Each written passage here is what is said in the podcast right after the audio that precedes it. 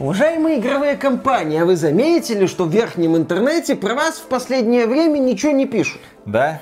И чё так? Действительно, почему? Может, вы новую AAA игру выпустили? Нет. Может, вы достаточное количество консолей нового поколения на рынок поставили? Увы. Может, вы сделали так, что обычные игроки могут купить производительные видеокарты? А что с майнингом? Биток просел? Во-во-во-во-во-во, надо сливать. Мы хотим про вас что-то написать, но как-то вот тем нету. Ну так и не надо про нас ничего писать. Напишите вон про Mass Effect 2, великая игра. Напомните людям. Но... Старые шутки из старых методичек. Но других мы пока еще не написали. А вот напишите, и мы вам понадобимся. А сейчас вы миссии на лояльность с нами не выполняете. Нехорошо. Ну а говорите, что сами ничего не можете без методичек. Без методичек-то можем, без чемоданов не очень. А тут еще нижний интернет на пятки наступает. Может, поможете в борьбе? Могу только пожелать удачи в этой суицидальной миссии против нижнего интернета, Антон. Я Вадим. А какая разница? Реально, а что с битком? Приветствую вас, дорогие друзья. Большое спасибо, что подключились. И это подкаст про игры, где мы обсуждаем главные игровые события за прошедшую неделю. И, как обычно, их было очень много. И, как обычно, главным, блин, ньюсмейкером стала компания Activision Blizzard. Но о ней мы поговорим немного позже. Прежде всего, слухи. Слухи о новых видеокартах от компании Nvidia. Как будто это кому-то надо, ну допустим это, несомненно, всем нужно, угу. потому что в Твиттере пользователи с никами Greymoon55 и Копайт 7 Кими, которые ранее делились инсайдами о компании Nvidia, которые оправдались, они сказали, что видеокарты Nvidia серии RTX 4000 получат вычислительную мощь до 100 терафлопс. Это примерно в два раза больше, чем нынешний лидер RTX 3090 Ti те люди, которые купили за бешеные деньги 3090 Ti, вы не лохи. Конечно. Все те сколько? Два, три, четыре, пять, шесть, семь человек. Замечательно. Меня вот эти новости о видеокартах, возможные анонсы новых видеокарт отправляют в юность, когда я фильмы для взрослых смотрел. Мне было хорошо от того, что происходит на экране, но я в принципе понимал, что я вряд ли что-то похожее когда-то в руки возьму. А нет, может быть в будущем возьму, но явно не сейчас, явно не завтра, даже не через год, даже не через два два, даже не через три. Когда-нибудь, может быть, у меня появится возможность до этого в реальности дотянуться. А пока остается только смотреть и э, работать руками. Да, и, к сожалению, отмечается, что поскольку эти видеокарты будут очень и очень мощными, они будут потреблять очень и очень много энергии. 600 ватт.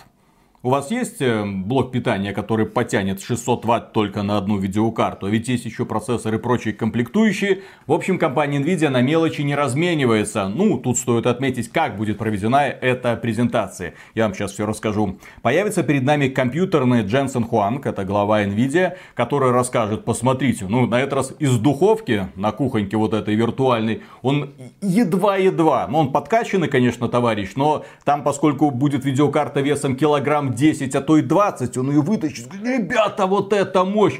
Посмотрите, кстати, на трассировку лучей.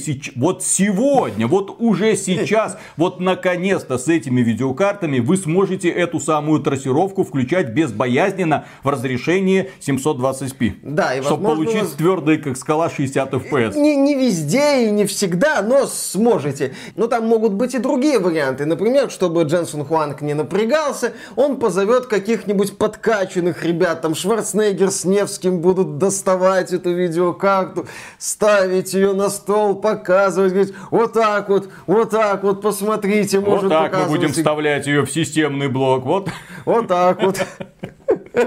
Замечательно. Вот, вот с помощью этого грузового крана стыковочный материал. А потом у Дженсона Хуанга спросят, а что насчет доступности? И Дженсон Хуанг выйдет, снимет штаны и говорит, а вот, сволочи, вы это не санимировали, какого хрена? Что значит здесь ничего нет?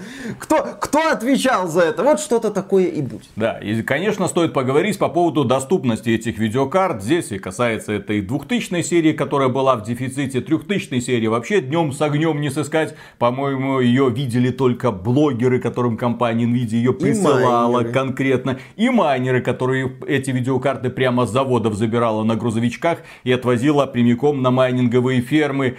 Ситуация, в принципе, печальная. Печальная не только с видеокартами. Nvidia может сообщить нам все, что угодно. И компания AMD может сообщить что угодно. Они могут даже заявить о доступности. Они могут сказать, ребята, вот на этот раз так точно мы сделаем, чтобы каждый из вас смог купить. Кстати, вот очереди на предзаказ на нашем сайте, а потом по мере э, возможности будем вам подвозить. Дефицит был, есть и будет. Майнинговые фермы никуда не исчезли. С одной стороны, мода на NFT начинает понемногу уходить, а вот мода на биткоин почему-то, блин, нет. Соответственно, майнеры продолжают добывать эту внезапно одну из самых стабильных валют в мире. Это вам не американский доллар, который тудема-сюдема скачет. Да, плюс никто не отменял проблемы с дефицитом полупроводников, что оказывает очень и очень сильное влияние как на рынок видеокарт, так и на рынок консолей. Так, например, исполнительный директор Intel Пэт Гелсингер заявил в разговоре с CNBC, что компании ждут окончания дефицита полупроводников не раньше, чем в 2024 году. Дело в том, что компания Intel, компания AMD, компания Nvidia не так давно, годом ранее, в 2021 году, говорили, ой, ребята, в 22 году, первая половина 22 года все рассосется. Потом, ладно, вторая половина, ладно, хорошо, первая половина 23 года и все стабилизируется. А сейчас уже такой человек говорит, ну, возможно, в 24 году что-то и будет. И ты смотришь, вот как они откладывают наступление этого светлого будущего и понимаешь, что ничего уже хорошо не будет. Почему? А потому что вся полупроводниковая промышленность сейчас не заинтересована в этих ваших процессорах, этих ваших видеокартах. Мобильные чипы, которые продаются десятками миллионов, ну, в каждом смартфоне, естественно, которые нужны для обеспечения функционирования бытовой техники и, конечно же, автомобилей. Вот куда это все должно уходить в первую очередь. Это, блин, товары первой необходимости, а не эти ваши, блин, игрушки. То есть светлое будущее с доступностью полупроводников как-то все от нас дальше и дальше и дальше и дальше.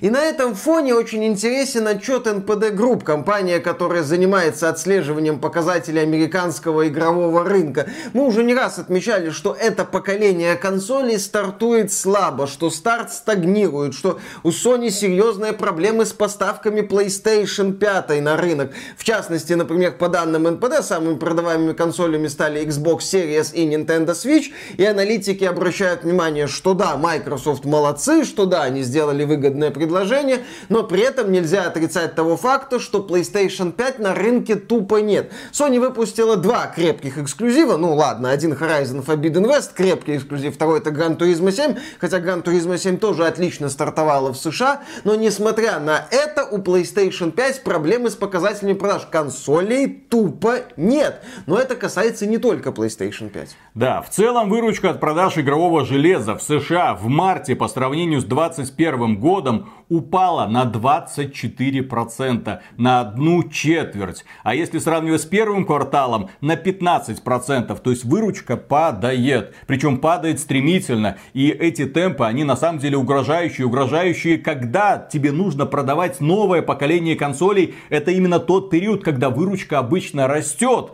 когда к этим консолям повышенный интерес. И, естественно, люди хотят их купить, а покупать тупо нечего. Здесь можно обвинять и перекупов, здесь можно обвинять и, конечно, дефицит этих самых полупроводников, связанных с логистикой, мировым кризисом и прочее. Но, тем не менее, темпы вот этого падения классического игрового рынка, они катастрофические. И некоторые люди у нас на стримах спрашивают, ребята, а вот какую видеокарту вот мне сейчас купить, чтобы с перспективой 3050. 3050 это видеокарта, которая вам хватит на ближайший год, два, вот, до 24 года, как да. говорит компания Intel. Почему? А потому что разработчики игр, они тоже видят это, видят эту ситуацию и будут ориентироваться конкретно на эти слабые системы. Плюс к этому компания э, Valve сделала внезапный ход конем и выпустила Steam Deck, ага. который тоже находится в жутком дефиците. Но по сути Steam Deck своим существованием существованием, фактом своего существования и своим небывалым успехом, он бы продавался опять же миллионными тиражами, если бы недоступность. Он показал, вот, эта система становится своего рода краеугольным камнем для всей индустрии. Вот на какую систему нужно ориентироваться. И поэтому, я думаю, многие разработчики, да, в общем-то, господи, посмотрите на современные игры. Выдающаяся графика, высокие а, технологии, да. трассировка изо всех щелей. Мега-хит этого года в плане продаж, который продолжает демонстрировать великолепные показатели популярности и продаж, собственно, это Elden Ring. Игра, собранная из э, гениальных идей Миядзаки и палок в плане технологической составляющей, которая не предлагает каких-то графических изысков, опять же, в плане технологий, которая напоминает Dark Souls внезапно, которая не блещет дорогой анимацией. Пожалуйста, уже 12 миллионов копий продано, еще 12 миллионов, я думаю, на подходе. Вот что такое начало этого года. Да и перспективы на этот год тоже не самые радужные с учетом продолжающегося дефицита. Мне на самом деле будет интересно посмотреть, как крупные издатели из этого будут выкручиваться. Хотя как они будут выкручиваться, уже в общем-то сейчас понятно. Ориентация на мобилки из крупных AAA проектов там 1-2 в год максимум, которые можно и перенести или там вообще как-нибудь переделать. Хрен бы с ним. Но не только проблемы с пандемией, проблемы с логистикой и производством чипов будут влиять на современный игровой рынок. Ну вообще на компьютерный рынок. Есть еще и политическая ситуация в мире, которая приводит к тому, что многие компании смотрят на то, что происходит в России, думают так, а как бы нам сделать, чтобы обезопасить себя от подобных выходок со стороны международных концернов. Ну, чтобы в определенный момент не случилось такого, что бах, и наши компьютеры превращаются в тыкву. Ну и вообще, мы не могли бы больше поддерживать функционирование наших компьютеров. И правительство Китая решило полностью отказаться от иностранного оборудования на уровне госучреждений, чтобы перестать зависеть от США и других геополитических соперников, способных наложить на страну свои санкции. Китайцы что-то знают. Например, китайцы знают, что тайваньцы Китай. Да, Китай в этом уверен, и Китай беспокоит возможные реакции мирового сообщества на какие-то действия Китая относительно Тайваня. Вот они себя и пытаются Источники Bloomberg отмечают, что в результате этого в Китае заменят как минимум 50 миллионов компьютеров. Конечно, это касается правительственного уровня, но со временем, наверное, будет распространяться и на другие системы. Поэтому вполне возможно мы столкнемся с удивительной ситуацией, когда в ближайшей перспективе акции IT-компании начнут стремительно дешеветь, потому что одна страна, вторая страна, третья, а там черт его знает, что будет дальше.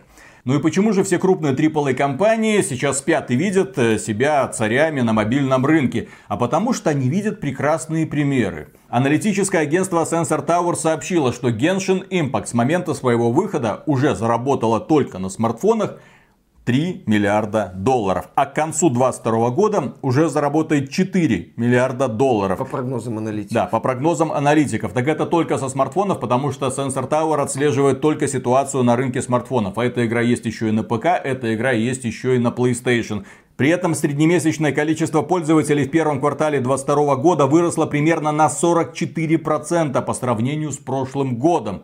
Это невероятный рост, это невероятная активность аудитории. И, конечно же, это обусловлено с тем, что многие люди, да, видят именно в смартфонах свою основную игровую платформу. Они уходят с других игр, они уходят с ПК и внезапно замечают, а зачем нам туда возвращаться? Зачем нужны нам эти консоли, если вот здесь я достал из карманчика и начал гонять вайфу по этому прекрасному миру? А большего мне и не надо. Людям этого хватает, да, Genshin Impact зарабатывает огромные деньги и, что называется, показывает, куда игровой индустрии надо идти. И, кстати, в направлении мобильных игр не без успеха идет компания Nintendo. Это не является основой ее бизнеса, но это очень важная составляющая.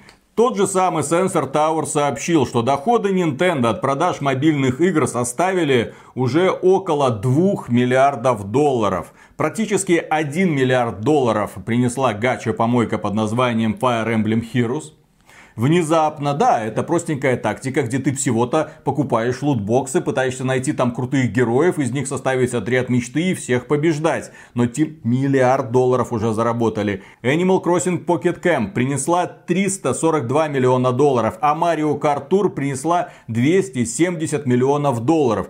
Это, конечно же, не Genshin Impact, но, тем не менее, производство эти мобильные игры стоит недорого, реклама там есть, на нее расходуются деньги, но имя тоже очень важную роль играет. И Nintendo при не самых космических вложениях имеет отличную прибавку к своему финансовому отчету. Заодно передает привет компании Sony, которая все еще думает о том, как бы так выйти на мобильный рынок, как бы начать зарабатывать на своих популярных франшизах. Microsoft тоже в этом направлении что-то пыталась сделать, типа Gears Pop уже почивший, типа Forza Street, по-моему, тоже закрытая. Да. То есть вот, а Nintendo говорит, ребята, а мы здесь зарабатываем. Поэтому Nintendo, она с одной стороны кажется такой старой японской компанией, которая действует исключительно старыми методами, у которой какие-то древние подходы. Нет, у нее есть, безусловно, древние в хорошем смысле подходы к геймдизайну в своих флагманских эксклюзивах для Switch, но в то же время Nintendo успешно осваивает донатные помоечки. По-моему, в Animal Crossing Pocket Camp или в Mario Kart Tour было два боевых пропуска и другие там методы монетизации. С монетизацией в мобильных играх от Nintendo все великолепно. Все в лучшем виде. Донать, донать и донать. И все хотят, конечно же, занять место Nintendo на этом празднике жизни или хотя бы пристроиться рядом с ней. Вот, смотрите, компания Activision Blizzard мечтает запустить наконец-то успешный мобильный Warcraft, который покажет доходам Warcraft 3 и тем более Warcraft 3 Refunded. Это посмотрите, сколько денег, сколько ресурсов, сколько позора им досталось после выхода Warcraft 3 Refunded. Просто ремастер оригинала. А вот скоро они выпустят Warcraft Arclight Rumble. Нет, все, хватит. У меня горло болит от этого названия, не хочу.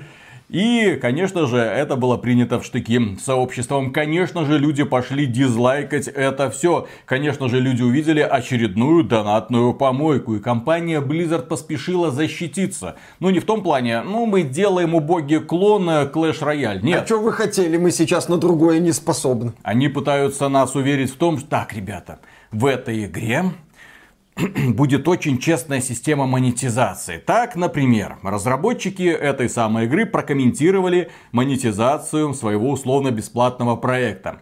По их словам, в игре нет механики лутбоксов или чего-то подобного. Если вы хотите приобрести что-то, то вы просто прокручиваете страницу магазина, и у нас есть различные наборы – а что находится в этих наборах?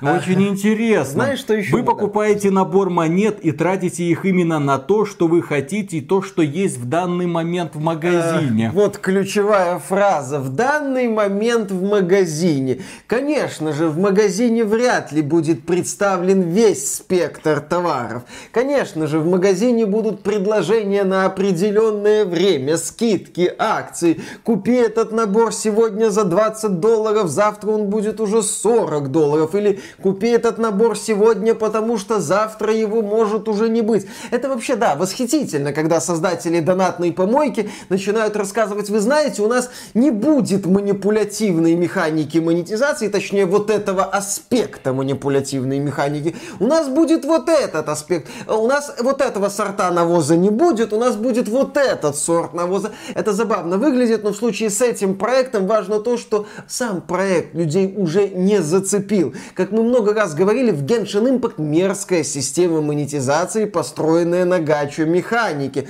Но там есть фундамент, там есть хорошая база, которая позволяет цвести и пахнуть этой монетизацией. Blizzard интересную базу не представила и сейчас рассказывает о монетизации. Выглядит это восхитительно жалко. Также стоит отметить, что компания Activision Blizzard готовила не один, а два проекта по Варкрафту. Нам говорили, что один в стиле Royale, как оказалось, это Clash Royale, а второй в стиле Pokemon Go, который, возможно, представят позже. И вот источники Джеза Кардена из Windows Central, в общем-то, это портал, точнее, YouTube канал, который приближен к Microsoft, отмечают, что... М- Blizzard отказалась от мобильной версии Warcraft, похожей на Pokemon Go. Хотя совсем недавно журналист Джейсон Шрейер утверждал, что такая игра скорее всего выйдет. Но как внезапно оказалось, не срослось. Интересно почему. Делать два убогих клона популярных игр, наверное, не получится. Или, вероятно, руководство Blizzard посмотрело так. Вот кто-то уже пытался сделать клон Pokemon Go, провалился. Еще кто-то попытался сделать убогий клон Pokemon Go и тоже провалился. Ну, наверное, мы не будем это делать. Тогда у меня вопрос, почему они не посмотрели в сторону убогих клонов Clash Royale от известных разработчиков, которые тоже, блин, провалились? Почему они этот проект оставили, а другой, извините, засунули куда-то в задницу? Ну, потому что сорта, они посмотрели, что из этого менее пахучее. Я просто отмечу, что в самом World of Warcraft есть мини-игра, которая клонирует Pokemon Go. Ну, ты просто гуляешь по этому миру, ловишь разнообразных животных, прокачиваешь их в сражениях с другими животными, пытаешься там победить всех тренеров, собрать самых крутых тварей и выйти в лидеры. Это одна из активностей. Почему одну из этих активностей не вывели в самостоятельную игру, лично для меня остается загадкой. Но компания Activision Blizzard умеет профукивать все полимеры. Так, например, да, бездарно стартовал Overwatch 2, точнее бета Overwatch 2. 99% аудитории Overwatch 2 на Твиче отвалилось практически моментально. Сначала они провели такую массированную рекламную акцию, мол, дропы, ребята, смотрите, это очень интересно, и вам будут дропы. Вы будете сами получать доступ к бете Overwatch 2, играть и таким образом наращивать аудиторию зрителей. Но по какой-то причине люди не стали смотреть и Overwatch 2 не вызывает большого интереса. Но кроме этого разработчики отмечают, что они усиленно прорабатывают все аспекты этой игры, что они будут вводить разнообразные нововведения, которые, по их мнению, позволят им удержать аудиторию. И вот фраза, которая меня лично зацепила больше всего. В ближайшей перспективе команда разработки героев также поэкспериментирует со значительными, но более короткими по времени реализацией идеями, включая новые и обновленные способности для некоторых существующих героев поддержки реализации идеями это Overwatch 2, который разрабатывается уже хрен знает сколько лет, и только сейчас они будут прорабатывать идеи, которые быстро можно реализовать. Это что? Это восхитительно, с учетом того, что некоторые игроки, поигравшие в бета-версию Overwatch 2, отмечают, что изменений очень и очень мало, что немало проблем, связанные с балансом, с реализацией персонажей с первой части Overwatch, сохранились, что игры нету. Не то, что это даже не 1.5. По-моему, видеогейм Донки об этом говорил. Что это не Overwatch 1.5. Это как переход от Overwatch 1.1 к 1.2 или что-то такое. Это даже не ощущается каким-то супер масштабным обновлением. Это ощущается как какой-то корявый патч, которому еще надо выпускать серию патчей, чтобы это все заработало. Ну, речь сейчас идет о мультиплеерной составляющей Overwatch 2, потому что там еще будет кооператив. Некоторые фанаты делают ставку на кооператив кооператив. Ну да, то, что вот показала Blizzard, на мой взгляд, и на основании тех отзывов, которые я вижу, это позор. Это просто позор. Многие современные игры сервису предлагают куда больше нововведений в рамках сезонов, небольших сезонов, длящихся по несколько месяцев, чем Blizzard пытается предложить в бета-версии второй части. Ой, части, это просто, это какой-то катастрофический позор. Кроме этого, я отмечу, что они до этого полтора года ни хрена не делали с Overwatch 1. И фанаты были этим очень сильно раздосадованы, потому что это, как ни крути, игра-сервис. Она живет за счет постоянных обновлений. На фоне постоянно развивающихся других игр-сервисов Алло, ребята, вы там, а, у вас там что-то, а, я слышал, пандемия, вы там работали удаленно. Так все остальные разработчики работают в тех же самых условиях, что и вы. Почему они показывают результат, а вы ни хрена не показываете? Почему за них не стыдно, а за вас каждая новость выходит и за вас становится стыдно? Так, например, еще одна новость э, по Overwatch, которая опубликована на сайте xbt.games. Кстати, заходите туда, если вам нужны актуальные игровые новости, желательно много. И именно оттуда мы берем, в общем-то, всю информацию. И, кстати, подписывайтесь на этот канал. Blizzard проводит тестирование долгостроя Overwatch 2. И там появились не только читеры, но и определенные проблемы. Так, например, хомяк Таран, тот самый мой любимый, начал демонстрировать небывалую мощь. По какой-то причине способность Тарана при определенных манипуляциях позволяла активировать скрытую способность, которая выбрасывала жертв из игры. Не просто там в пропасть, а из игры. И Blizzard удалила хомяка Тарана из бета Overwatch 2, но не навсегда. Они там да. ищут причину проблем. Это как? Вот это именно. что, вот как, как вот в эту игру во вторую часть пролезла внезапно вот эта странная проблема? Это... Это какой уровень компетенции, извините? Да, насчет уровня компетенции, да, если подытожить всю ситуацию со стартом бета Overwatch 2, получится действительно мрачная для Blizzard картина. Долгое отсутствие развития в первой части Overwatch. Фанаты ждали, что вторая часть предложит серьезные нововведения. Отсутствие большого количества серьезных нововведений. Знакомые проблемы с балансом. Странные баги, которых, ну даже несмотря на то, что это бета-версия, по-хорошему быть не должно с учетом того, что Blizzard демонстративно показала, мы перераспределяем ресурсы. Все, первая часть Overwatch там где-то существует. Вот вам вторая часть. Вот мы вам покажем. Показали. Показали продукт, который стыдно по-хорошему показывать с учетом его амбиций, что это вторая часть, что посмотрите, мы там работаем. И в итоге, да, ждем обновления, ждем того, что Blizzard исправит вот эти проблемы к релизу Overwatch 2, который состоится где-то там в 23 году. Восхитительно восхитительно, восхитительно. Топ уровень, топ компании. Еще один топ-уровень принятия решений демонстрируют разработчики Diablo Immortal, который выйдет уже в июне этого года. Слава богу, китайцы ответственны за техническую часть. Соответственно, можно ожидать, что игра выйдет в более-менее нормальном состоянии, с хорошей античитинговой системой, с более-менее работоспособными серверами, с более-менее вменяемой графикой. А не то, что нам показали разработчики Warcraft Arclight Rumble, блин. Так вот, ответственный за Diablo Immortal Дьячен, который запомнился интернету фразой «У вас что, телефонов нет?» Помните? Don't, Don't you guys have phones? Вот, вот это да. знаменитое. Ответил на некоторые вопросы о грядущей игре. Да, бета, кстати, Diablo Immortal была еще в прошлом году. К ней могли прикоснуться ребята из некоторых регионов, в частности из Австралии. В Diablo Immortal игроки-одиночки могут освоить большую часть контента, но игра является социальной. В связи с этим для одиночной игры будут присутствовать ограничения. И теперь внимание! Вот сейчас информация, которая поставит в недоумение огромную э, базу игроков, которые, ну, любят Diablo, играют в Diablo и... Э, разработчики Diablo Immortal позволят менять класс персонажа, но не очень часто. На текущий момент они не решили, позволят ли это делать раз в неделю или раз в месяц. Чё? Менять класс персонажа раз в неделю или раз в месяц? Ну, я думаю, что там будет способ ускорить этот процесс. Я просто не понимаю, то есть э, игра в разработке, то есть ее анонсировали давным-давно, несколько лет мариновали, провели бету и до сих пор еще не приняли это странное решение. То есть, во-первых, этого решения не должно быть ну, должны быть просто слоты для создания персонажей, я прокачиваю персонажей, а тут внезапно получается, что я могу менять класс персонажей чуть ли не на лету, хочу некромантом, теперь варваром, прокачка типа сохраняется или что там сохраняется. Ой-ой-ой, что с этой Blizzard происходит? Но не только с Blizzard. Activision Blizzard есть еще Activision, которая развивает э, Call of Duty.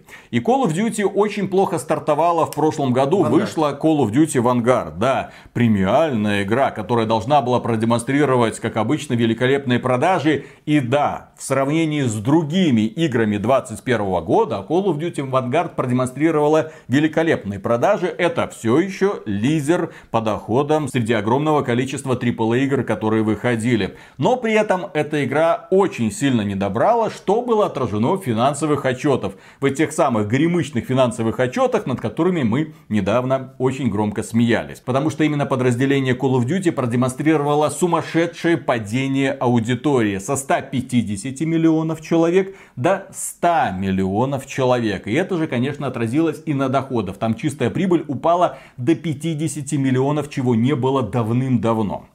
Так вот, в своем отчете перед инвесторами Activision еще раз признала провал Call of Duty Vanguard и отметила скромные по меркам серии продажи. При этом компания считает, что всему виной, вы не поверите, не убогое состояние этой игры, не дерьмовый сюжет, не отвратительные персонажи, не бездарный подход к использованию сеттинга Второй мировой, а конкретно сеттинг Второй мировой. Мол, людям неинтересна Вторая мировая, людям неинтересно бегать по Тихоокеанскому или там Западному Восточному фронту, людям неинтересно, им хочется чего-то другого.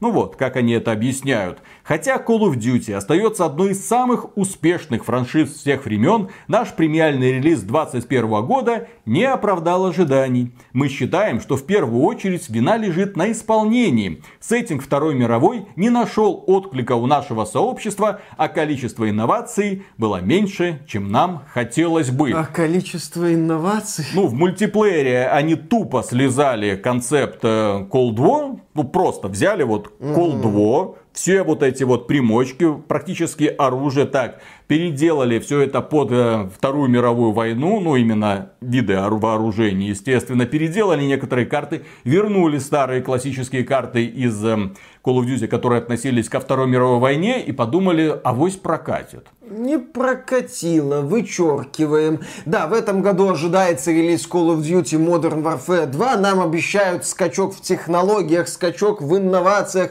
По слухам, кстати, это будет серия посвящена противостоянию спецназа США и колумбийских наркокартелей. К чему это приведет, узнаем. Мне кажется, кстати, этот год для Call of Duty будет очень и очень важным. Ну, поскольку нам опять раздувают Call of Duty нового поколения, хотя эта игра, скорее всего, выйдет на PlayStation 4 и Xbox One, а с учетом сильно забуксовавшего старта нового поколения, вероятность выхода игры на старых консолях повышается. Так вот, этот год для Call of Duty будет очень и очень важен. Либо Call of Duty Modern Warfare 2 и Warzone 2 станут такой вот отправной точкой, которая замедлит стагнацию, замедлит падение и серия вновь начнет расти, либо серия продолжит падать. И вот в этой ситуации, когда Activision Blizzard перейдет под контроль Microsoft, ну, если сделку одобрят, будет очень интересно посмотреть, как Microsoft будет все эти авгиевые конюшни, авгиевые тапки, наверное, котика, разгребать и решать все проблемы, которые накапливаются, накапливаются, накапливаются, а какого-то света в конце тоннеля не то чтобы наблюдается. Кстати, Наделла, глава Microsoft, в конечном итоге может прийти к Филу Спенсеру и сказать, Фил, а тебе не кажется, что мы инвестировали в говно? Да, Фил, как ты там потратил эти 70 миллиардов долларов? На что? На вот эти вот тапки? От них пахнет, Фил. Как этот запах вывести? Придумай что-нибудь, иначе я этим тапком тебя огрею по лицу. Да, и скажи им переименовать Warcraft Arclight Rumble. Я ни хера это не успеваю выговаривать. Кроме этого, у нас же в этом году будет еще и перезапуск Warzone, так называемая Warzone 2, новый движок, меньше места она будет занимать на SSD современных консолей, причем разрабатываться она будет конкретно для современных консолей, то есть уже для PlayStation 5 и Xbox Series, то есть настоящий Next Gen, бескомпромиссный, посмотрим еще, что у них получится. И при этом Raven Software, которая разрабатывает Warzone, она побеседовала с журналистами, и те затронули тему разработки Call of Duty и возможности переноса косметических предметов в сиквел Call of Duty Warzone.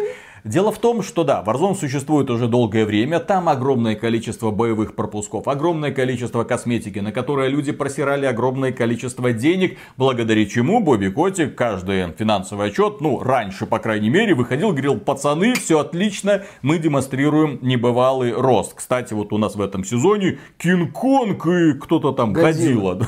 Господи. Да, Кинг-Конг против Годзиллы там на этой карте. Это должно тоже привлечь людей. Ну и журналисты спросили, а что по косметике? То есть все, что мы там делали, там все, что мы покупали, это перенесется в новую версию? На что разработчик осторожно признал, что для команды стала проблемой новая модель развития игры. Ведь ранние продукты по франшизе Call of Duty имели иной жизненный цикл, лишь 1-2 года. В случае с полноценной игрой-сервисом Call of Duty Warzone это немного по-другому, потому что она из-за этого контента очень быстро пухнет.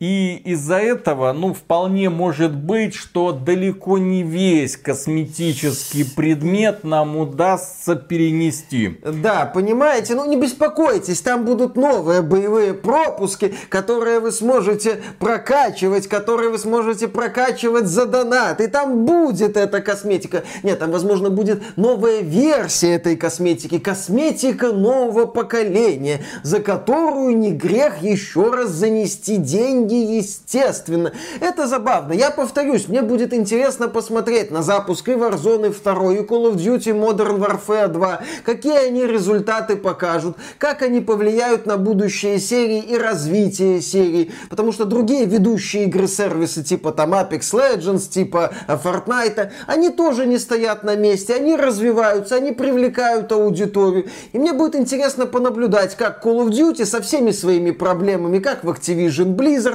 так и, собственно, игровыми проблемами, будет противостоять вот этим вот мастодонтам. А теперь еще одна напасть свалилась на Activision Blizzard. Дело в том, что 26 апреля в канцелярском суде штата Делавер был зарегистрирован еще один иск против Activision от пенсионной системы Нью-Йорка, представляющей интересы пожарных, учителей и полицейских. Бобби, ты против кого пошел? Ты, пони... ты понимаешь, против кого пошел? Ты на кого наехал? Власти Нью-Йорка на этот раз требуют от Activision представить длинный список документов, включающий материалы по сделке с Microsoft, информацию о пяти потенциальных покупателях компании и меморандум совета директоров и многие другие. То есть для того, чтобы ну, было понятно, там нам Microsoft говорил, ой, мы покупаем Activision Blizzard, потому что ее хотели там купить многие другие компании, а мы не хотели это не допустить, потому что кто, кто например, Facebook, ну вот это запрещено запрещенная э экстремистская организация в России, да, э, признанная.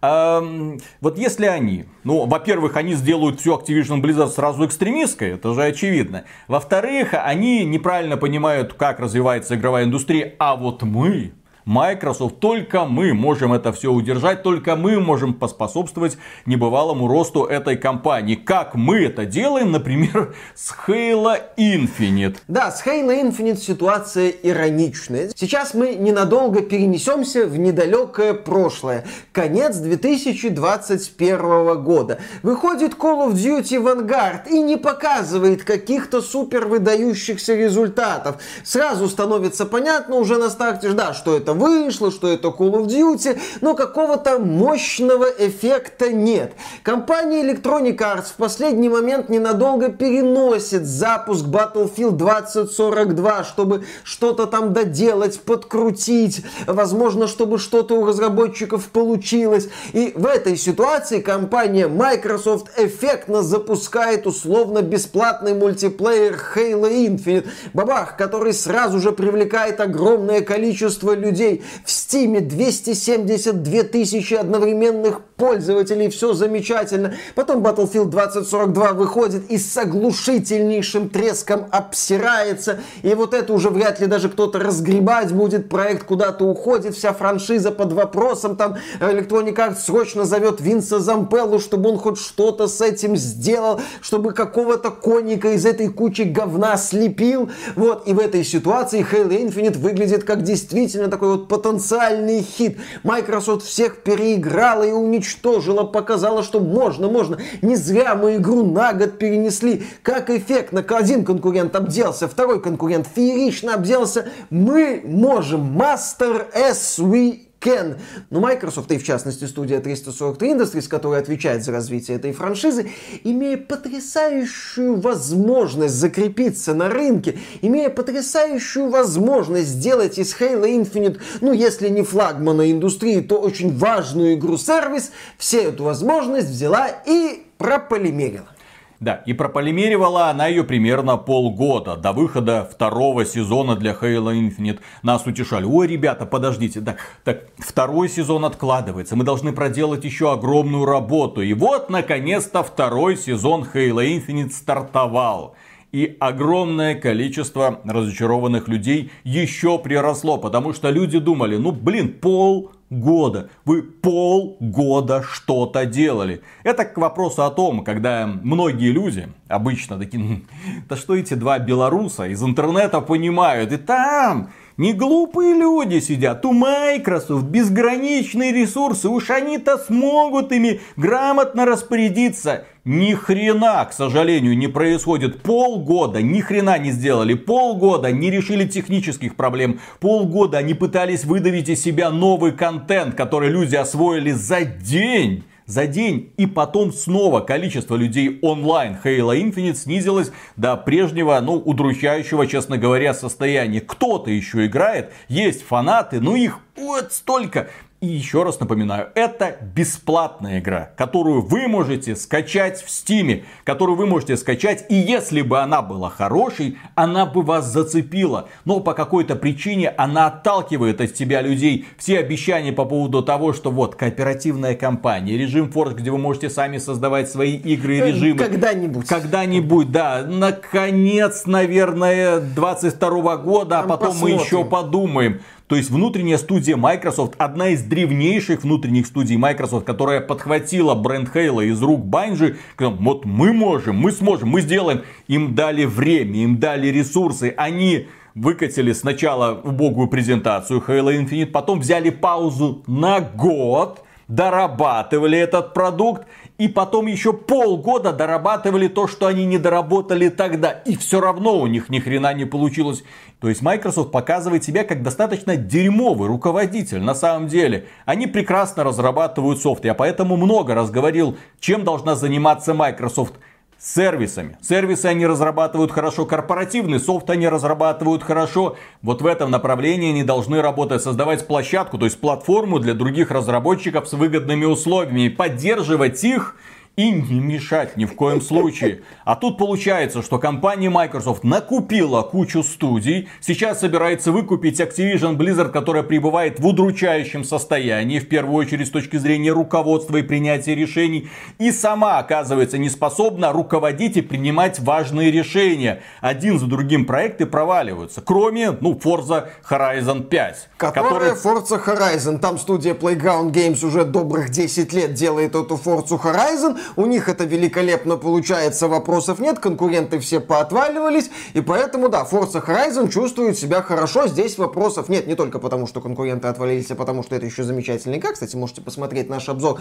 То есть Forza Horizon 5 все более-менее, а вот с Halo Infinite все не очень. Но разработчики Halo Infinite, они, они понимают, что все не очень. Они понимают, что да, первый сезон длился очень долго и не привнес что-то существенного. Вот второй сезон стартовал стартовал тоже как-то не очень. Они поступили именно так, как поступают современные разработчики. Они извинились.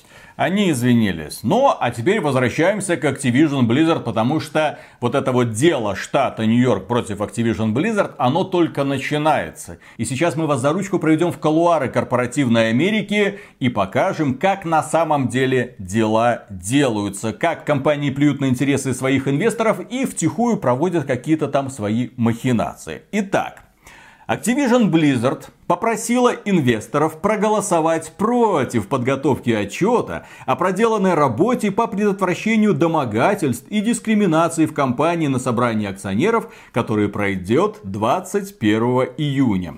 С требованием предоставить полный отчет выступил тот самый пенсионный фонд штата Нью-Йорк, которому принадлежит без малого полтора миллиона акций Activision Blizzard на сумму 121 миллион долларов. В этом отчете, ну, по требованию фонда, Activision Blizzard должна дать описание и оценку эффективности результатов своих усилий по предотвращению злоупотреблений должностными положениями, домогательств и дискриминации в отношении защищенных классов сотрудников. Помимо этого, отчет должен содержать информацию о сумме денег, потраченных на урегулирование подобных проблем, сколько времени занимает рассмотрение обращений и сколько активных жалоб компания обрабатывает в текущий момент. Сама Activision Blizzard считает, что подготовка подобного отчета займет много времени и ресурсов, которые лучше направить непосредственно на улучшение жизни рядовых сотрудников. Компания также не уверена, что подобный отчет можно подготовить в принципе, поскольку полученные показатели не будут в полной мере отражать то, как компания в действительности реагирует на проблемы персонала. Всего в повестке будет 5 предложений, однако Activision Blizzard просит одобрить только 3 из них. Избрание директоров очень важно, утверждение вознаграждения руководителям и ратификация аудиторской фирмы компании. Компания Activision Blizzard также не хочет, чтобы акционеры проголосовали за назначение на руководящую должность представителя сотрудников.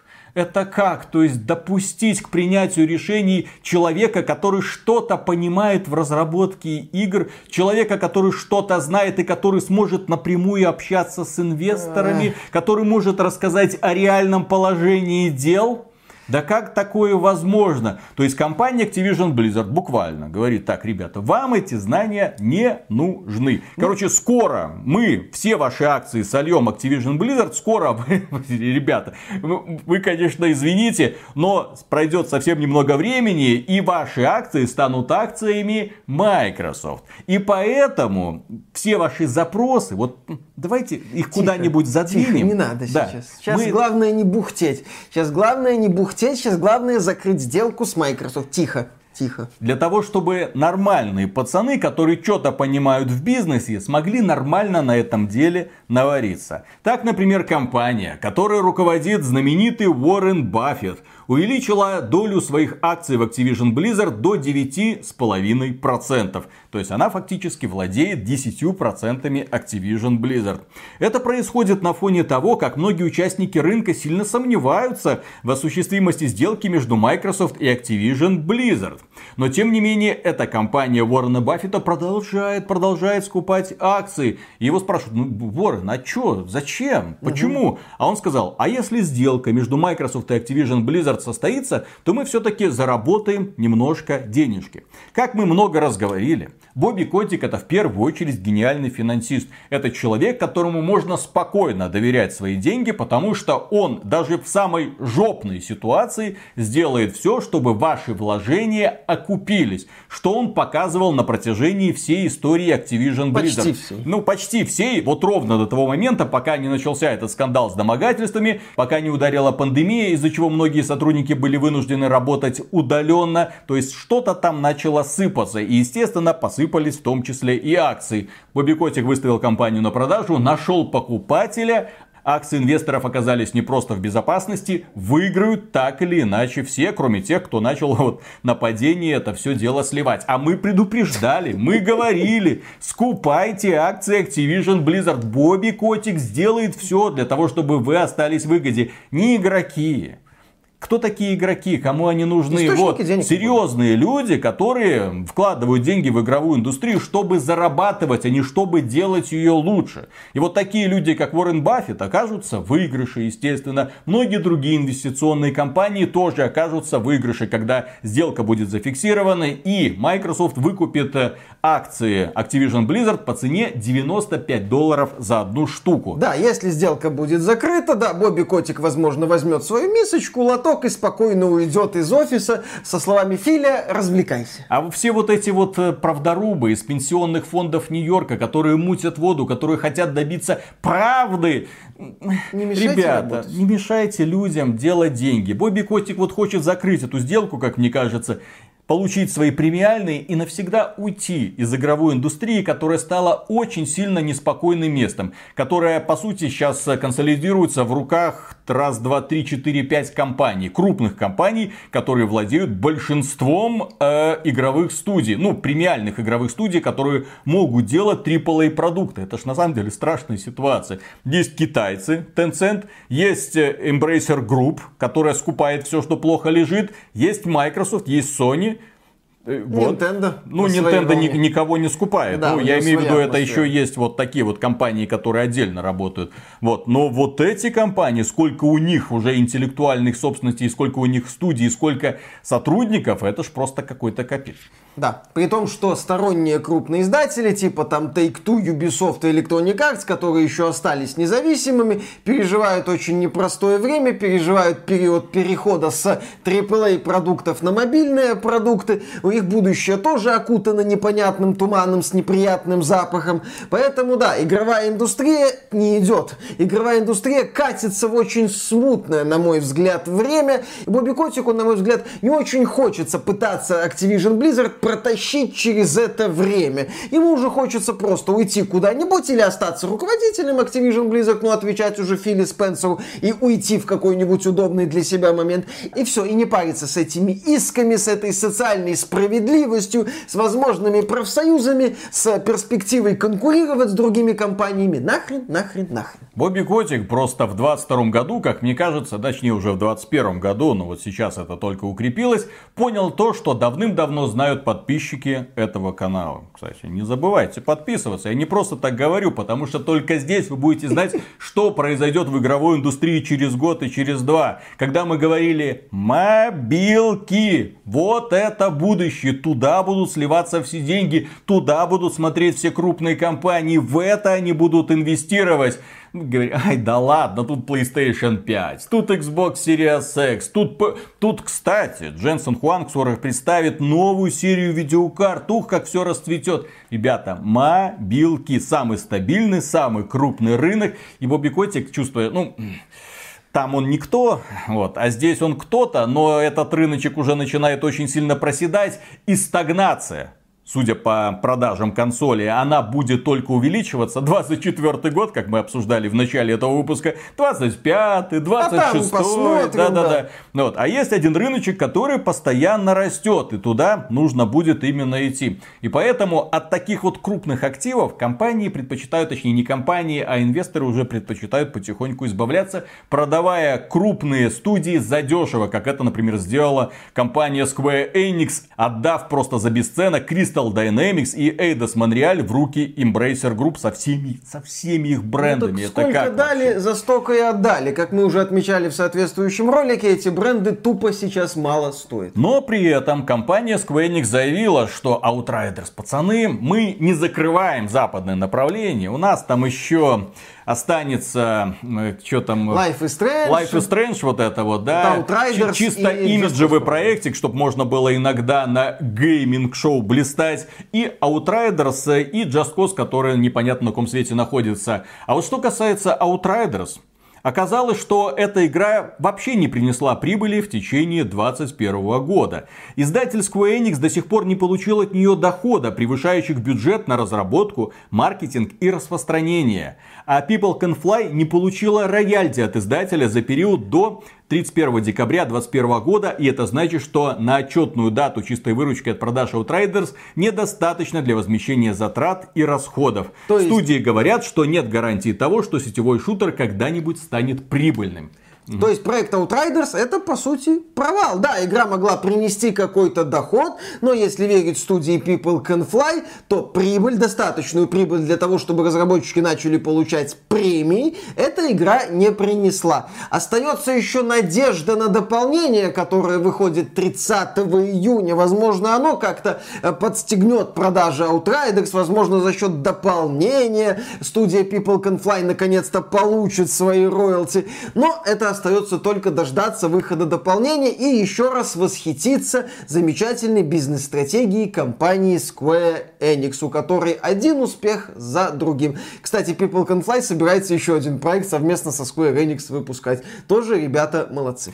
И по поводу еще одного провала, помимо Halo Infinite, в этом выпуске мы обсудим игру Total War Warhammer 3, разработчики которой недавно отреагировали на запросы сообщества, ну люди были недовольны техническим состоянием игры, недовольны, ну вообще заморозившимися планами по развитию, что будет там дальше. Ребята, сделайте, пожалуйста. Тут модмейкеры говорят, что уже большинство проблем решили, а ваши технические специалисты, я напомню, Total War Warhammer 3 это очень успешная игра. На старте онлайн был 100 тысяч человек. Это о... в Steam. В Steam. Это очень много, это прекрасный показатель. Плюс к этому игра была доступна в Xbox Game Pass. Ну, то есть, ну, наверное, какую-то прибыль она принесла. Ну, наверное, что-то она заработала. И это учитывая, что Total War Warhammer 2 тоже был супер успешным проектом. И вот фанаты спрашивают, ребята, ну, пожалуйста, объясните, что нам ждать от игры. И те сказали, погодите. Дорожная карта. Сейчас, сейчас, сейчас, сейчас, подождите. Дорожная подождите. карта. Вот вам дорожная карта. Согласно этой дорожной карте, дополнение с кровью, ну как это принято в серии Total War, которая сначала продается с низким возрастным рейтингом, а потом появляется дополнение где-то за 2 доллара, которое добавляет брутал, так сказать. Так вот, это дополнение с кровью появится для игры через год.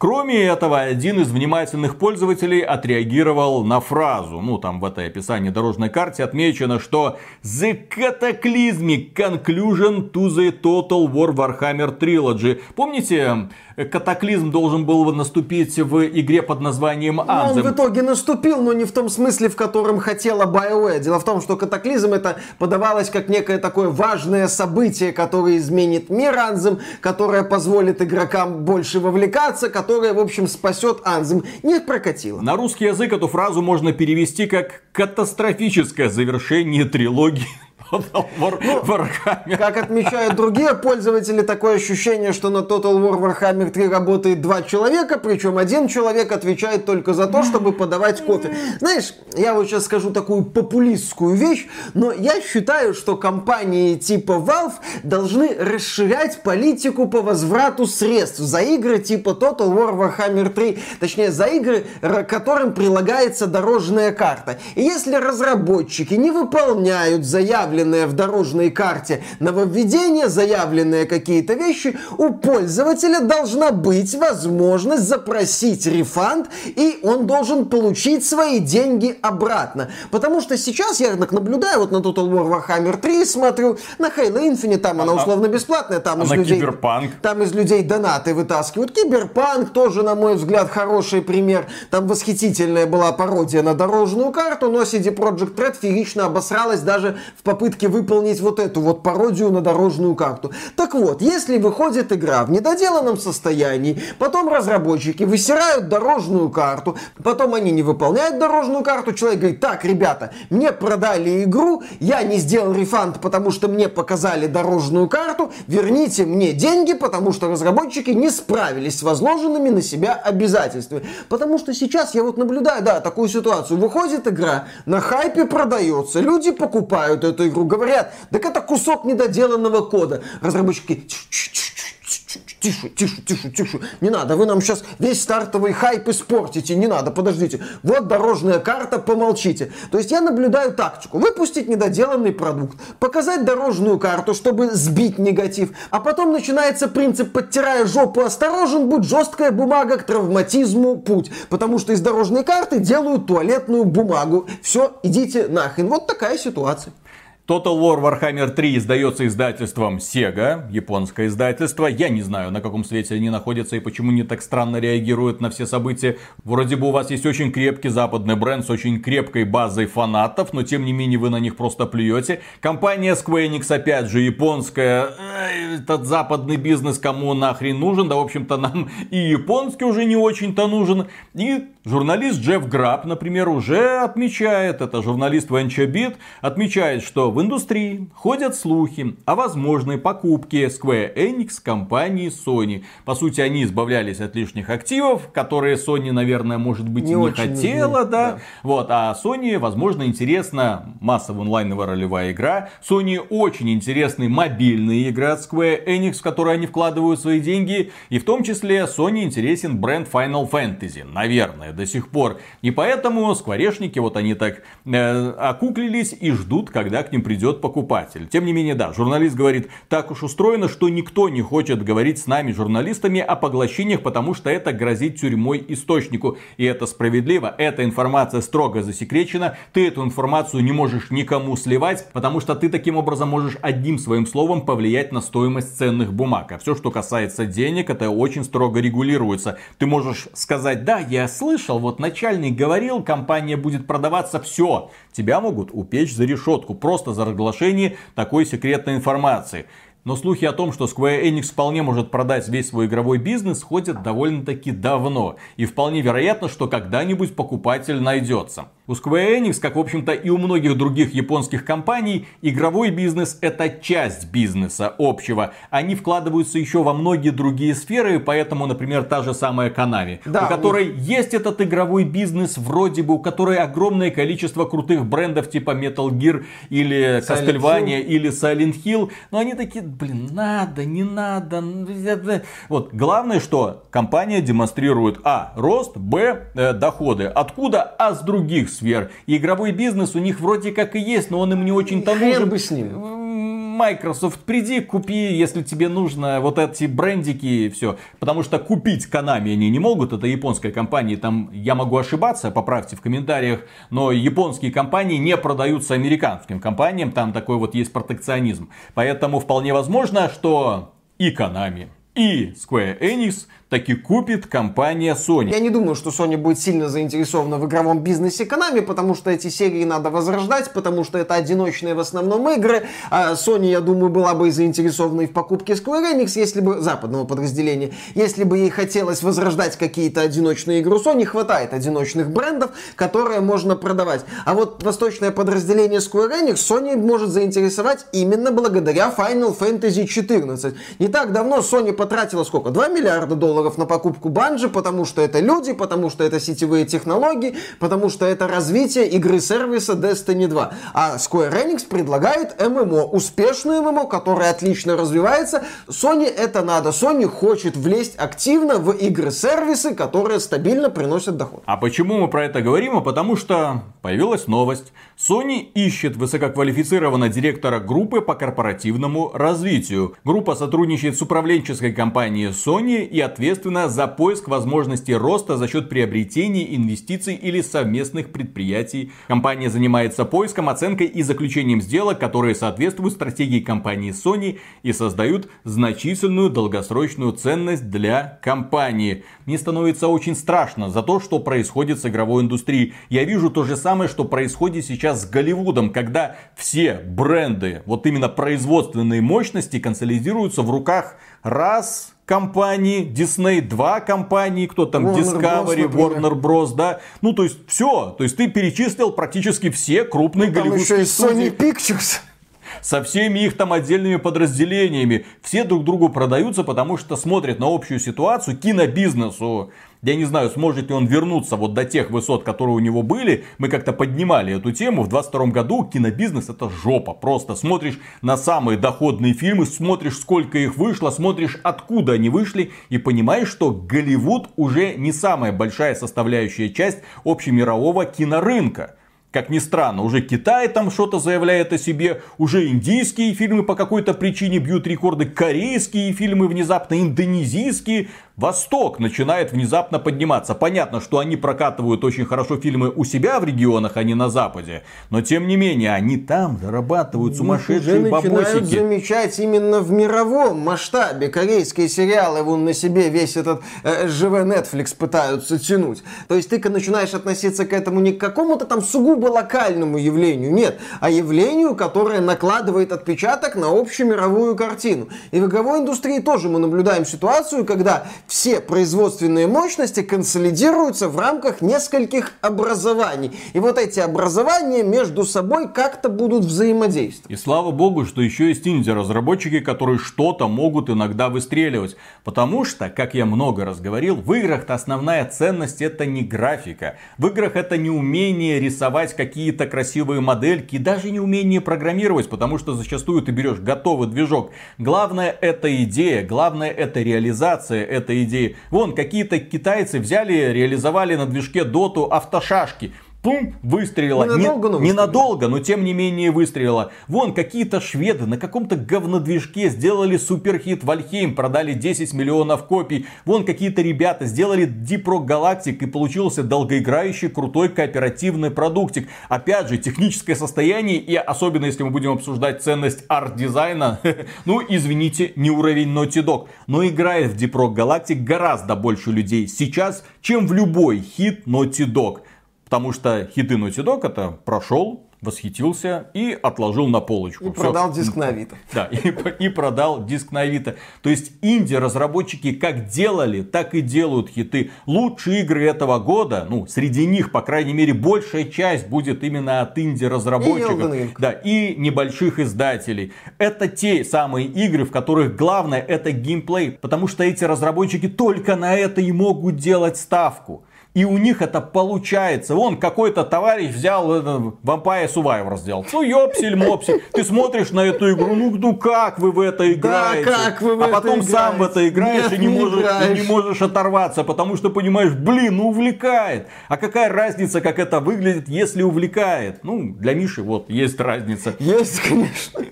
Что это? Пятикратно переваренные ассеты из Кастельвании его не вдохновляют Не по какой-то причине. да. Кстати, насчет пятикратно переваренных ассетов, ты, когда приводил примеры инди-хитов, забыл про PUBG. Тоже собранная из ассетов и палок, и на Unreal Engine. А League of Legends, League блин, of Legends, которая до которая сих пор родилась. находится в том же самом состоянии, что и пи- 14-13 лет назад. Ну, в смысле, внешнего Да. вида. Ну, там они что-то доработали, но, Ну, мягко говоря, не сильно-то это им помогает. На смартфонах игра, вот эта вот версия Wild Drift выглядит лучше, чем ПК-шная версия современная. Докатись.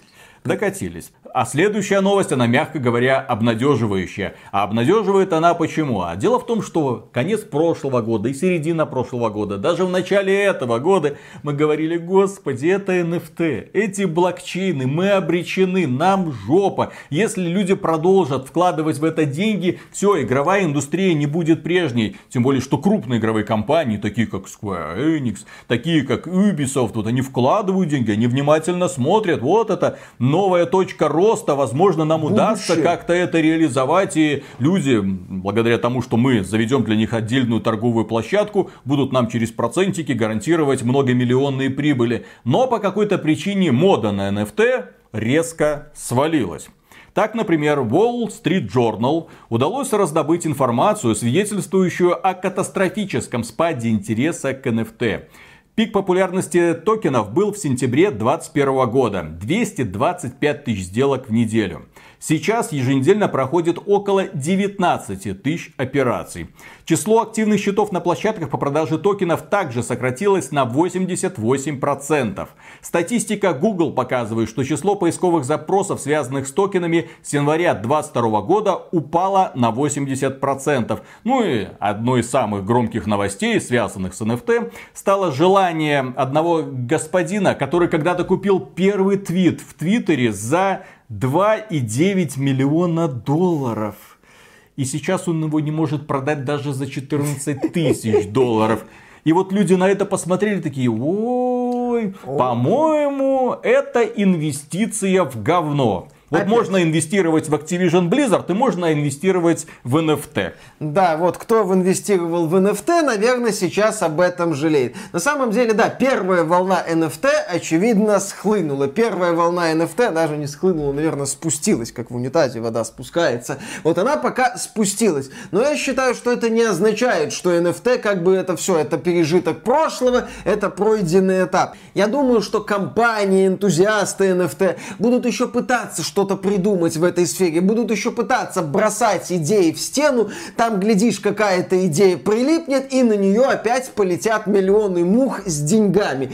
Расслабляться на эту тему еще рано. Мы об NFT, к большому моему сожалению, еще услышим. Еще не вышла игра Legacy от нашего любимого Питера Мулинье, в которой инвестировали люди 50 миллионов долларов. Да, Мулинье на 50 миллионов долларов, уху, он сделает. Мулинье-то ж известен тем, что он может что-то делать, но он там действительно делал в свое время, в 90-е, там, в начале А последние нулевых. 20 лет он только обещает что-то сделать. Да, красиво А вот звездит. А вот что касается компании Ubisoft, в прошлом э, выпуске еженедельных подкастов мы обсуждали, что они случайно слили геймплей и презентацию Skull and Bones, на что компания Ubisoft э, обратили с вопросами, мол, это соответствует действительности. Что за вы, Ubisoft? Вы, вы на самом деле хотите эту срань выпускать? На что они официально ответили, что геймплей подлинный, Недавно проводили техническое тестирование Skull and Bones, но в ролике представлены кадры ранней версии игры, Насколько? которые не отражают финальное качество продукта.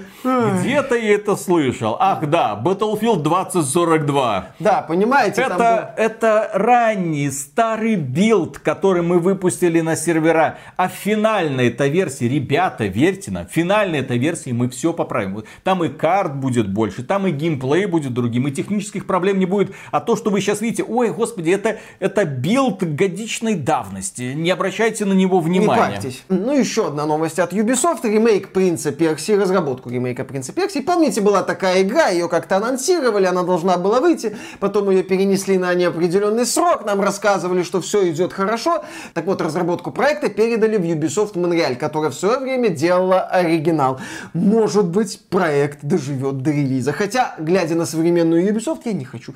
Я не хочу смотреть на продолжение знаменитых серий от Ubisoft. Я не хочу смотреть на попытки Ubisoft сделать ремейки. Я просто хочу запомнить некогда великие серии великими и все. Ubisoft не надо. Кстати, Ubisoft уже скажи, скажи, что Beyond Good and Evil 2 отменили.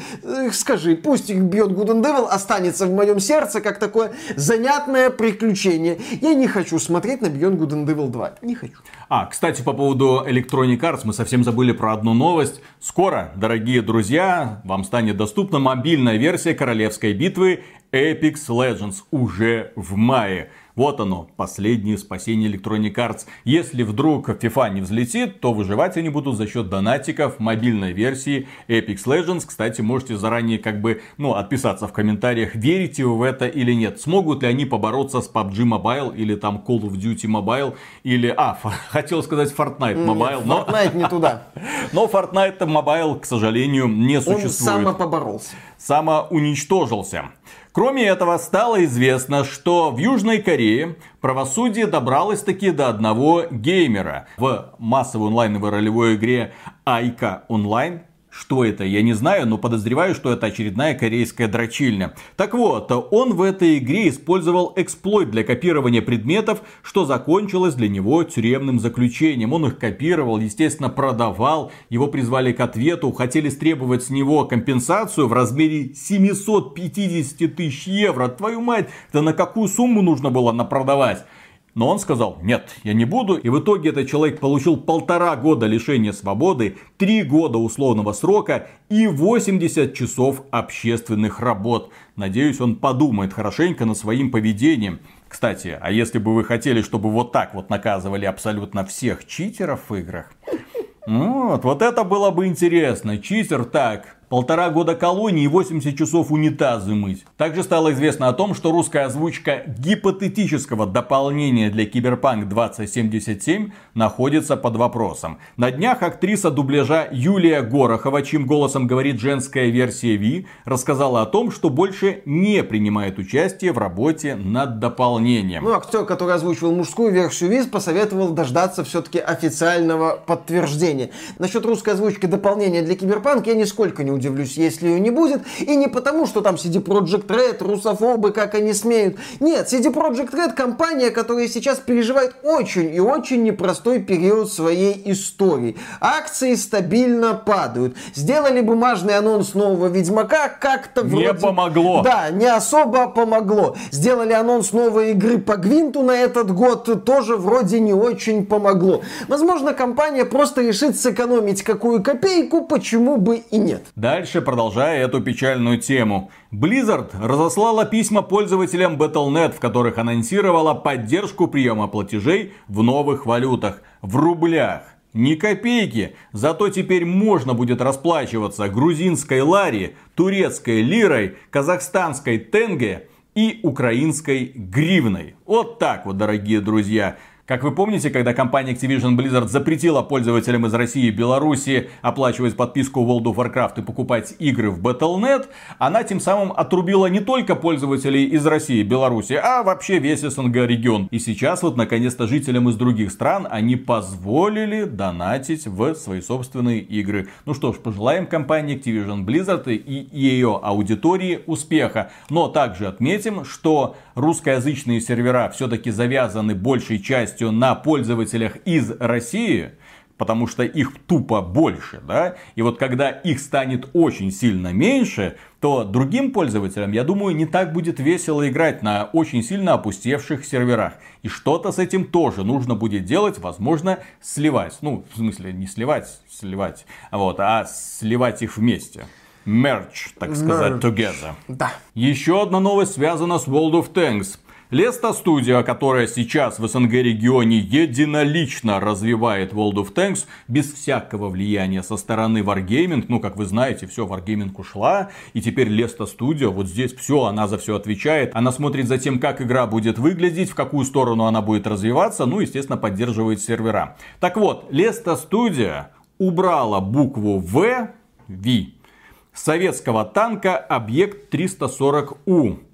На это обратили внимание, естественно, люди. И, что примечательно, данная раскраска для танка была платной и стоила порядка 1400 а, рублей. А, компания Wargaming напоминает, что студия Леста никак не связана с компанией Wargaming, что студия Леста развивает независимо World of Tanks на территории России и СНГ, что Wargaming никак не влияет на развитие World of Tanks на территории России и СНГ. Тут, кстати, стоит напомнить о том, что китайские российские версии игр, они тоже отличаются от западных версий игр. Но там действительно китайские компании меняют эти игры, чтобы соответствовать каким-то китайским правилам. Вроде как в России, насколько мне известно, в России с буквой V и символикой, связанной с этой буквой, не сражаются. С этим сражаются как раз таки на Западе. Да, и с буквой V, и с буквой Z там активно пытаются удалять, затирать, как-то переименовывать. Это произошло в Overwatch, когда персонажа Заря убрали логотип Z, ну потому что ее зовут Заря, у нее был такой логотип, но это на всякий случай удалили. Samsung с наименований некоторых телефонов убирает букву Z, потому что а вдруг это кого-то обидит. Но внезапно теперь это добралось и до русскоязычной версии танков, которая распространяется исключительно в России мы и Беларуси. Напоминаем, что студия Леста никак не связана с Wargaming. Wargaming это в своем заявлении и, и написали. Она все решения принимает Конечно, конечно. Можно верить, можно верить. Также, продолжая тему российских разработчиков, якутская студия Fantastic приняла решение перенести свою игру The Day Before с 22 года на 23. Сдвиги сроков релиза связаны с переездом игры на Unreal Engine 5. Но ведь игра на том же движке так прекрасно выглядела в этих трейлерах. Прям восхитительно, прям очень красиво. Слушай, когда мы обсуждали The Day Before, я тогда еще спрашивал. Студия Fantastic, они недавно выпустили очень дешевенькую игрушечку в Стиме. Ну вот ты смотришь на нее и пишешь, вот, якутские разработчики, маленькая студия, первый проект, это ваш уровень. Я в это верю. В это веришь. Потом смотришь на ролики из Day Before, такой, блин, откуда у вас деньжище, откуда у вас а... такие инвестиции, сколько десятков, если не сотен человек у вас работает, как вы это в принципе могли родить? И вот мне кажется, что эти ролики, они создавались в том числе для поиска инвестора, ну, для возможно? того, чтобы он вложил. А там и 23 а где 23 там и 24 Ребята из компании Фантастик, если вы насмотрите, пожалуйста, как-то это прокомментируйте или свяжитесь со мной через ВК. Анонимность гарантируется. Да. А я на всякий случай напомню очень простой момент. Если вы видите супер красивый ролик от малоизвестной студии, даже и не только, и от немалоизвестной студии, в принципе, от любой студии, ну, особенно в данном случае все-таки от малоизвестной, и спрашиваете нас, ребята, что вы думаете по этому поводу, ответ всегда будет один. Ждите конкретного результата. Ждите хотя бы официальной демонстрации какой-то такой игрового процесса. Не просто ролик записанный, нет. Ну, какого-то вот игрового процесса в реальном времени, возможно, или разработчики показывают прохождение. А лучше всего ждите релиза, потому что такие ролики, да, в некоторых случаях делаются для того, чтобы привлечь к себе внимание, чтобы привлечь инвесторов, а там можно и движок какой-то модный захватить, а там можно и игру на пару лет перенести. Возможно, эта игра будет крутой, как, например, Atomic Heart. Это, возможно, будет крутая а мы, мы игра. еще не... Давайте про Atomic Heart не будем, вот мы и... еще тоже не видели. В том-то и дело. Возможно, Atomic Heart будет офигенной игрой и достойным нашим ответом Биошоку. А возможно, это будет что-то не очень хорошее, потому что мы еще пока не видели какой-нибудь такой продолжительной, полноценной демонстрации игрового процесса. Мы видели охренительные ролики, мы видели бабку, мы видели там фрагменты игрового процесса, да, там включая битву с боссом, окей, хорошо, мы это наблюдали, но хотелось бы увидеть что-то чуть более обстоятельное. Тем более релиз игры ожидается в бре этого года. Я, кстати, напомню, что Unreal Engine активно используется в кинопроизводстве. В кинопроизводстве для создания постановочных роликов. Ничто не мешает сделать очень красивый постановочный ролик, если у тебя есть хорошие аниматоры и хорошие 3D э, художники. Ничто не мешает тебе сделать красивый постановочный ролик, выдавая его за реальный геймплей. В этом постановочном ролике ты можешь все настроить так, как ты хочешь. А потом в итоге из нити может получиться то, что получится. Постановочный и... ролик на Unreal Engine? Угу. Как в Сталкере втором, да? И последняя новость этого выпуска касается моей любимой игровой студии. Да, у меня есть такая, которой я прощаю очень сильно многое. Называется она Riot Games. Почему? А потому что эта студия выкатила недавно прекрасный... Ну, это к играм не относится. Но она выкатила прекрасный анимационный сериал под названием Аркейн. Ну, Обязательно да. посмотрите. Прекрасная проработка персонажей и вселенной. И тем более, когда я смотрел этот сериал, я не мог поверить, что его сделали по League of Legends. Взяли вот этих вот героев, которые бегают по одной и той же карте уже более 10 лет. Это как? Ну и там тоже как герои бегают прописали? по одному городу на протяжении, судя по всему, очень долгих лет. И все это, по сути, ничем не заканчивается. правильное развитие игр, правильное развитие франшиз. Тебе интересно смотреть, что они анонсируют дальше. Очень круто начинается каждый сезон в League of Legends. Очень крутые игры анонсируются. Мы ждем от них массовую онлайновую ролевую игру. Мы ждем от них еще и файтинг. У них есть коллекционная карточная игра, лучшая из коллекционных карточных игр из ныне присутствующих на рынке, самой крутой системой монетизации, где ты можешь тратить деньги, ну, по сути, только на косметику. Прикиньте, коллекционная карточная игра, где ты тратить можешь деньги, по сути, на косметику, а не на лутбоксы, которых там, в принципе, нет. Учись, Blizzard, блин, как надо делать. Кроме этого, у них есть мобильная версия League of Legends. Кроме этого, они сделали ха, клон Counter-Strike, который, в принципе, неплохо себя чувствует и хорошо развивается является Valorant не для всех, но тем не менее многие люди в азиатском регионе почему-то именно эту игру выбрали в себе в качестве основной, и она очень популярна на Твиче. Тем не менее, люди ждут массовую онлайновую ролевую игру от Riot Games. И исполнительный продюсер этой игры Грег Стрит ответил на переживания сообщества по поводу активностей для искусственного увеличения времени, которые игроки проводят в играх сервисов. Он сказал, что не хочет делать из МО вторую или даже третью работу. Прямая цитата.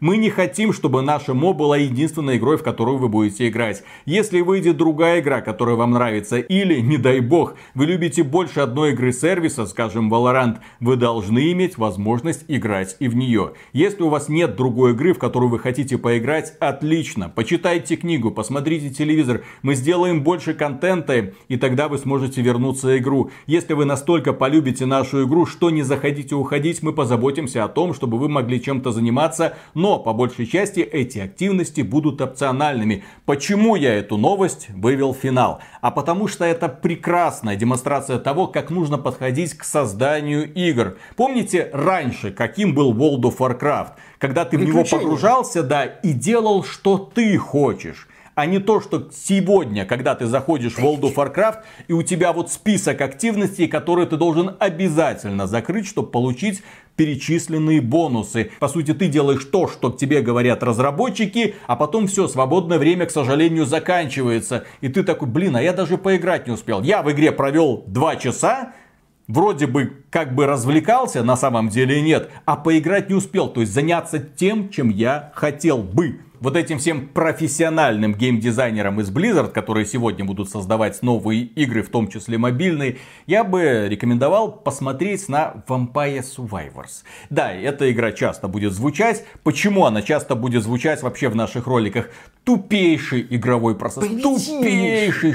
Но почему-то очень сильно увлекающий. Почему-то не из-за деликов люди возвращаются в эту игру, не из-за того, что у них какой-то там гештальт не закрытый. Нет, им просто интересно интересно, десятки тысяч людей каждый день онлайн прямо здесь, прямо сейчас.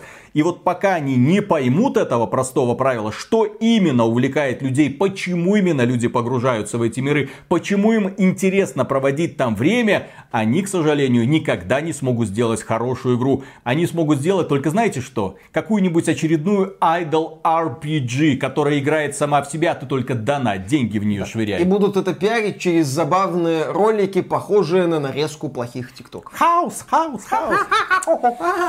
Ой, стыдно за Я обосрался, я знаю. Ха-ха-ха. В общем, дорогие друзья, на этом все. Огромное спасибо за внимание. Если вам данный выпуск понравился, вы знаете, что делать. И кроме этого, напоминаем, что по сути спонсорство это единственный способ поддержки, поэтому благодарим всем, кто нас поддерживает через YouTube или через проект Спонсор.ру. И Скоро увидимся. Мы не останавливаемся. А я знаю, как мы переиграем и уничтожим Запад. Как? Я вот верю, что уже в ближайшие месяцы будет анонсирована русская консоль на процессоре Эльбрус под названием Электроника 3000 какая-нибудь. Отлично. Там пойдем дальше, уже волк не будет просто ловить яйца, он будет по ним бить. Волк бьет по яйцам на яйца будут эти флажки всех этих стран, которые ввели санкции против России. На, на, на, на. Я думаю, эта игра будет пользоваться успехом. У каждого человека она будет с собой. Вот, знаете, в виде брелока она будет использована. То есть, так, эть, достал, о, отвел душеньку. Надавал этим пиндосом по щам. Будет весело. Яйца будут с трассировкой, естественно, современные технологии и все такое. И самое главное, что это будет правильный волк бьет яйца. Ну, в том плане, когда мы играли в свое время, волк ловит яйца, и все, все верили, что если поймать их все, то тебе покажут мультик. Угу. Все. А в этой версии нам будут показывать нет, там будет гимн Российской Федерации. И мультик. И нужно будет вставать обязательно. Конечно. А в конце Очень будет... патриотично, я считаю. Нужно заявочку срочно послать в нужное место. А в конце будет мультик. Маша и Медведь.